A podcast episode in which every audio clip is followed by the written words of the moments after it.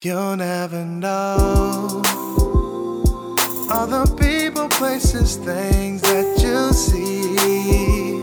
Ah, you'll never know all the people, places, things that you see.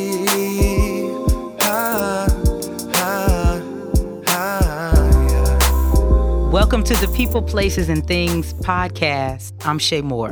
This podcast is all about the people I admire, the cool places to visit, and all the awesome things that can be done right here in Kansas City and eventually beyond. Today, we're talking to Chef Shanita Bryant, winner of Cutthroat Kitchen on the Food Network, owner and operator of Magnolias and Magnolia on the Move, and many more ventures. This surprising conversation will open up your eyes about facing adversity at a young age and finding a way to succeed in spite of all odds. Talk failure, motherhood, and even touch on an issue that a lot of folks have been talking about recently. Ayesha Curry admitting to feeling some kind of way after being a mother of three kids and maybe not getting as much attention as she used to. You're gonna love this episode. everybody's posting these. I'm so old as whatever. I'm like, I'm so old. I was Christian and my parents didn't let me out of the house. I have no idea what you people are talking about. I don't know any of this. I didn't go to any of these places. Were those at church? That's how old I'm at. Was this during revival week? your food precedes your name. like literally, when I first moved to Kansas City, people were like, "You've got to go to Magnolias. Their brunch is awesome." And the one thing that people talked about the most is the red velvet waffles. I know. And I can't even real, real, real take credit for that. That was being a single mom and having my children at the time. I had three. They were like preteen and teen. Let's do this. We're like a team. We're going to do this together. What's your contribution? And my now 22 year old, he was 16. That was his contribution. Let's make a red velvet waffle. Me personally, this is going to be shocking. I don't like red velvet. I don't. I don't like red velvet cake. I don't like red velvet nothing. I don't like red food coloring. so, not my favorite thing to eat, but I was being supportive of him. And that whole phenomenon has taken on a life of its own. So. How interesting is that? If we allow ourselves to be open, that sometimes a blessing can drop into our lives that we didn't expect. Right. Yeah. Most people are like, oh, we're not going to put that on the menu. No one's going to eat it. He came up with the recipe, and that was all him. It was really all him. Can you think of another time where maybe you were open and a blessing dropped into your life that was unexpected, like the red velvet waffle? The whole restaurant concept was a blessing that dropped into my life. Like literally, my dad had been pushing me to do it for quite some time, and I was like, no one's gonna eat there. I was renting at another place, like literally walking distance from there. Me and that person had a disagreement over the light bill, and I was just like, I don't need to rent my kitchen here. I'll just move somewhere else. And then literally I moved up the street and it was open. And my dad was like, This is a perfect place. It's small. You just have to do it. And I literally just went on Facebook and was like, We're open. I'm here. Please come. And then that was just, that was it. Let's rewind back to 2014 when you appeared on Food Network's Cutthroat Kitchen. How did that whole experience come to you? So, same thing. And I know this is like a hot button issue right now. Everyone's talking about Ayesha Cur- Curry and her comments. I totally felt everything that she was saying because in 2014, I was in that same position, but not so much about men coming for me. I just had a baby.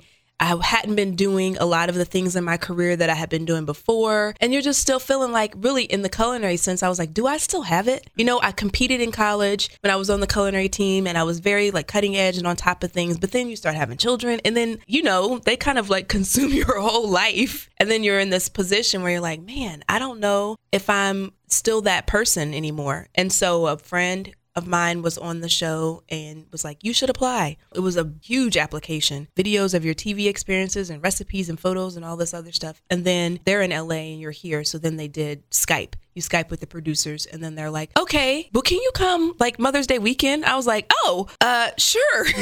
all right. So that that's really how it happened. Got on the show and won. I had a complete breakdown that morning. We had to take the baby with us. She was six months old and still exclusively breastfed. Like that child would not eat nothing. She would purse her little lips so tight, you would look like you're abusing her to try to get anything in her mouth other than breast milk from its original container. Don't put it in a bottle. Don't put it in a sippy cup. Don't put it in a syringe. I don't want it that way. I want it from the original source or not at all. So she wasn't eating. And I was like, how is this going to work? My husband had to stay there at the hotel with her. I went to tape and I was just like bawling. And um, I called my mentor but she got me all the way together. She's like, get your shit together. I said, she's like, you can do this and don't you call me no more with this foolishness. I was like, okay, bye.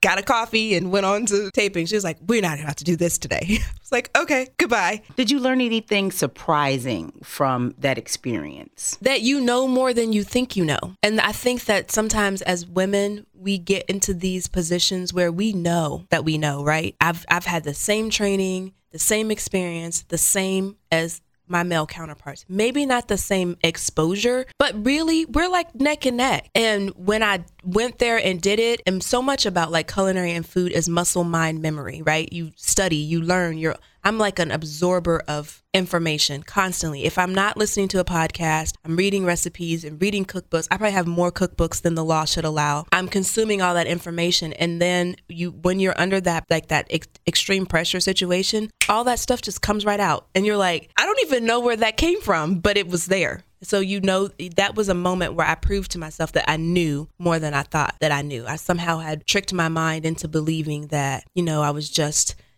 a mom who's a chef. And it's like, no, you're a chef who happens to be a mother. They call that imposter syndrome, where women, we tend to feel like, oh, they're going to find out that I'm right. really just this right. and I'm really not that. Yeah. And it is something that we've got to reject as a sex. Yes. The weird part about it is women do most of the cooking, but in the culinary world, it's male dominated. Absolutely. Society is okay for you to be the chef at home, but not it professionally. Mm-hmm. And and professionally, if you're not careful, you'll wind up being the pastry chef. Not that some of my female chef friends don't enjoy pastry, but a lot of them, if they're honest, were pushed into pastry because that's where the, the men told them they needed to be. I'm a little bit feisty in all Leo. So you weren't going to make me make cake if that's not what I wanted to do. And I I can bake because my mentor is a pastry chef and she also is on the savory side. But I don't tell people that. That's a top secret information. You know, I don't want people to be like, "Oh, she can just do the dessert." Or when people ask you to contribute to a like a, a dinner when they do like a different chef, I don't want them to be like, "Oh, just let her. She's the girl. She can make the dessert." No, I'm not making the dessert. I don't want to do that. And it's crazy that we have to fight for that, but we do in this industry, the radio industry that I'm in, we don't see many female run morning shows. It's always the man is the lead and the woman is the the giggle box to laugh yes. at jokes. Yeah, and I know that's annoying because you're like, I have something valuable to say and I have something to contribute. And I've never been a person to shy away from being like, no, I have something to contribute to this and it's not a sweet. Being here in Kansas City has really awakened that space in me because being the lead on the morning show here, it allowed me to be like, no, I definitely have those skills and I'm going to display them. But sometimes people look at that energy as being bitchy. Do you experience that? Oh my gosh. Thing? Every that I think that if you ask someone who doesn't know me well, that's the first thing that they're going to say. She's standoffish. She's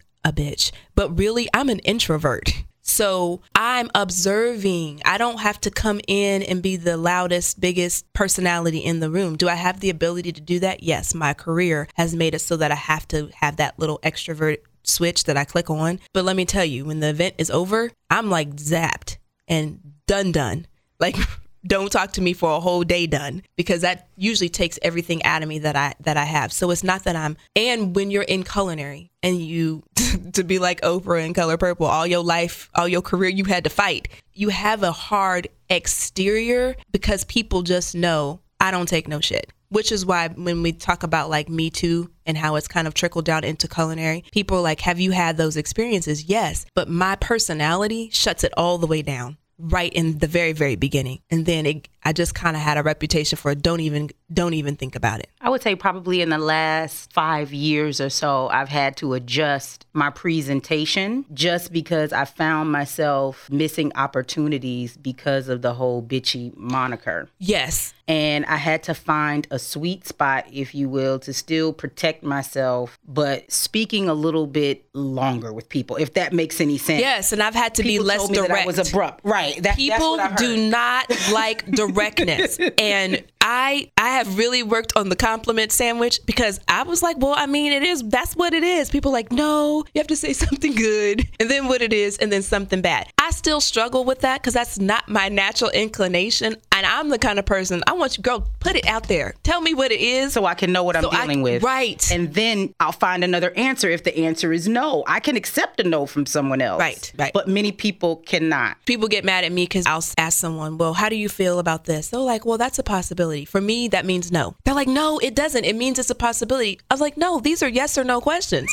Possibility means I'm too scared to tell you, no, I don't like it. No, I don't want to do it. Just say no. They're like, "Eh, you're just too black and white. I was like, it's really only two answers for me no or yes. Maybe is no. Let's go back to being a little girl and realizing that you love food. Can you remember your earliest memories of like maybe eating something and being like, oh my God? it was a journey. So I grew like abnormally tall in a relatively short span of time. So I've been this height since like fifth or sixth grade.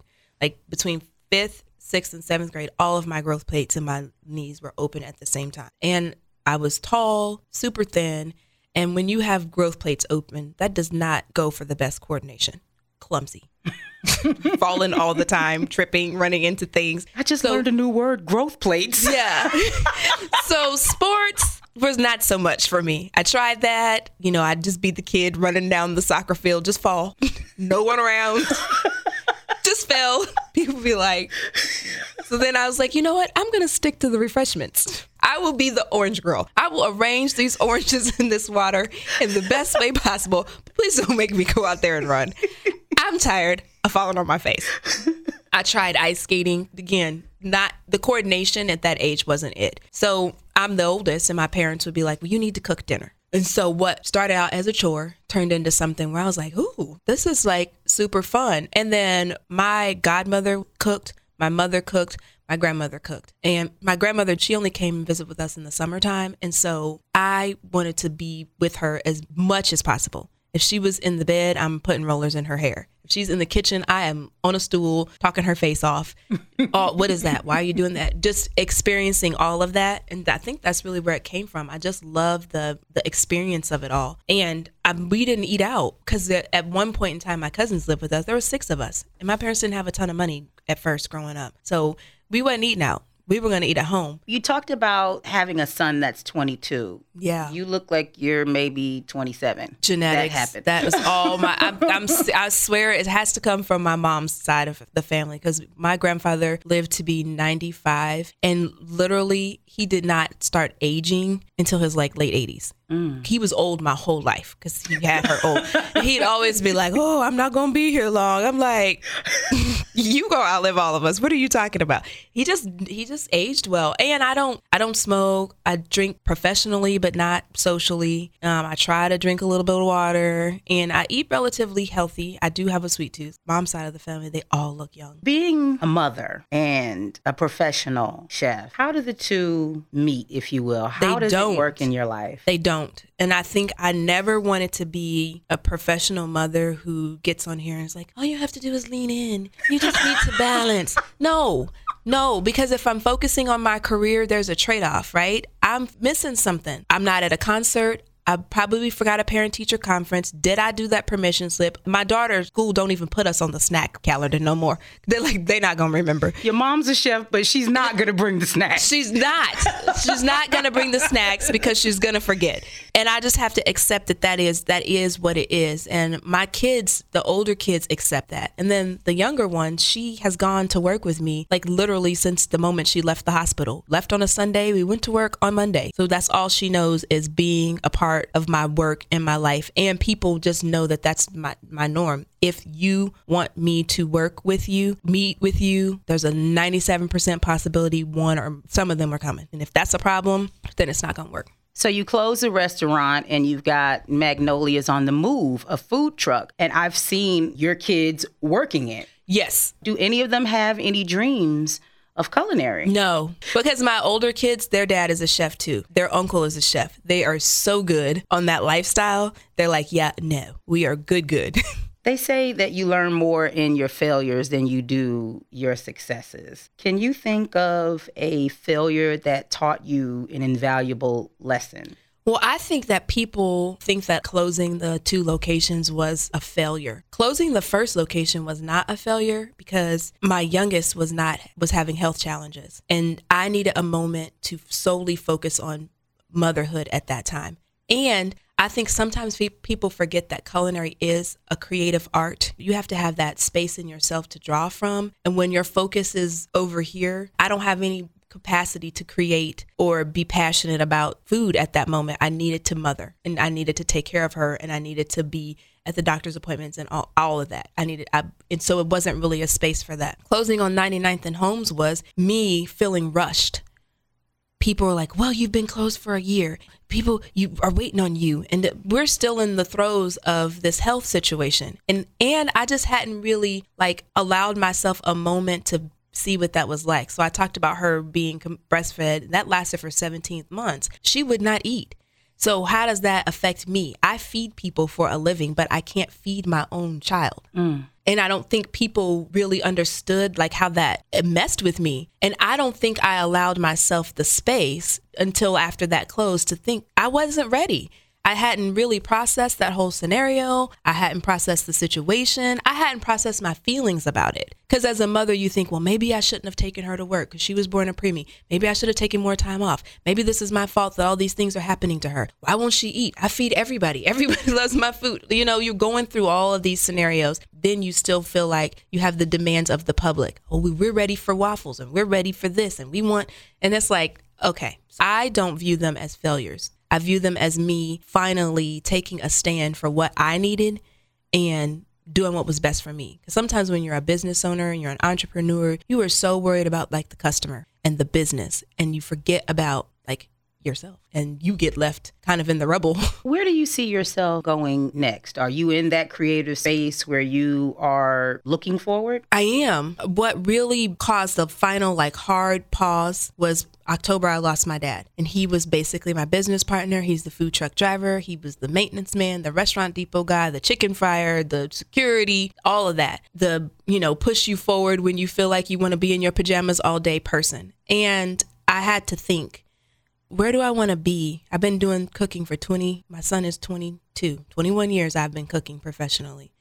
Like, do I see myself being like this? I'm on the line, I'm sweating, I'm working 17 hours a day. Or is there a better way? And then I started to think about like my relationship with him. By statistics, I should have never made it where I am. I had my first kid when I was 15. And if it wow. wasn't my dad there pushing, encouraging, supporting, pushing, encouraging, supporting all along the way, I probably would have been like all the other people who have kids at 15. So then I started to think about where are people at and how can I use my culinary passion and my life's gift and my example that I got from my dad to like help other people. And so that's kind of where we are, me, in this career space. I'm looking at a new project. We've did our 1 million cups. We've launched. It's called The Prospect. It will be a workforce development program in a restaurant. So it's a model that I got introduced to by a good friend of mine. He's another African American chef in Seattle, and he's the corporate chef for the parent company. They've been doing it out there for 20 years. They're basically taking people they work with, specifically the homeless population. They have a whole person model where they kind of address the things that we all need in life to help us sustain employment. And if we and if we're honest with ourselves, right? There's a population of people who don't keep jobs not because they're lazy, not because they don't want to work, because they need support. And who who is going to support them?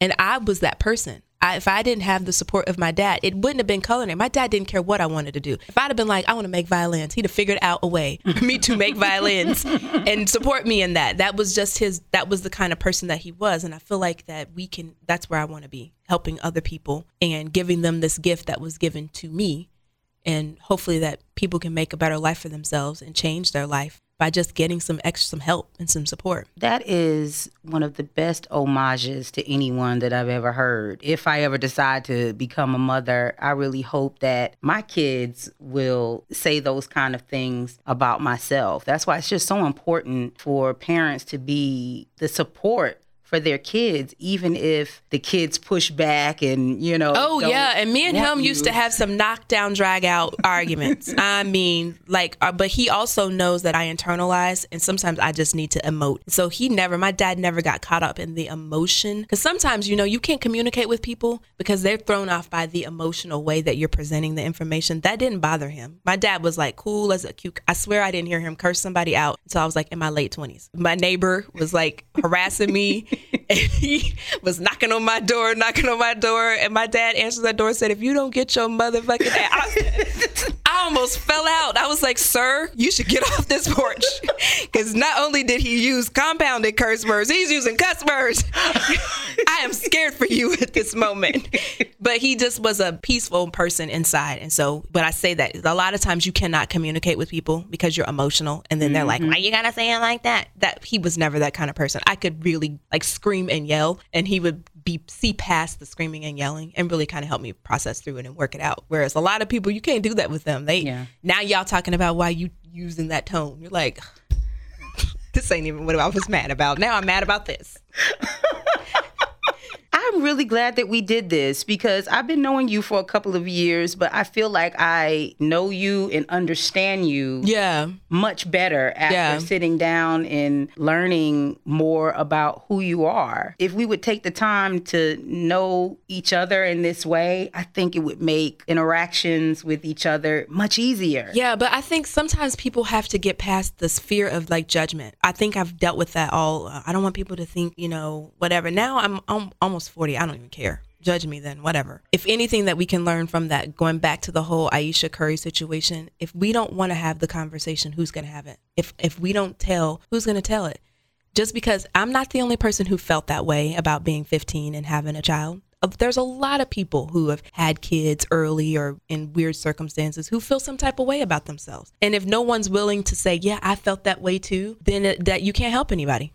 So at 15, having your child, what was going through your mind at that time? I don't know what I'm thinking. I mean, I really did not have a plan. At that point, I was just like, oh, I cannot believe I did this. And so I had no plan whatsoever. And that was really working with my dad and my parents and just coming up with a plan.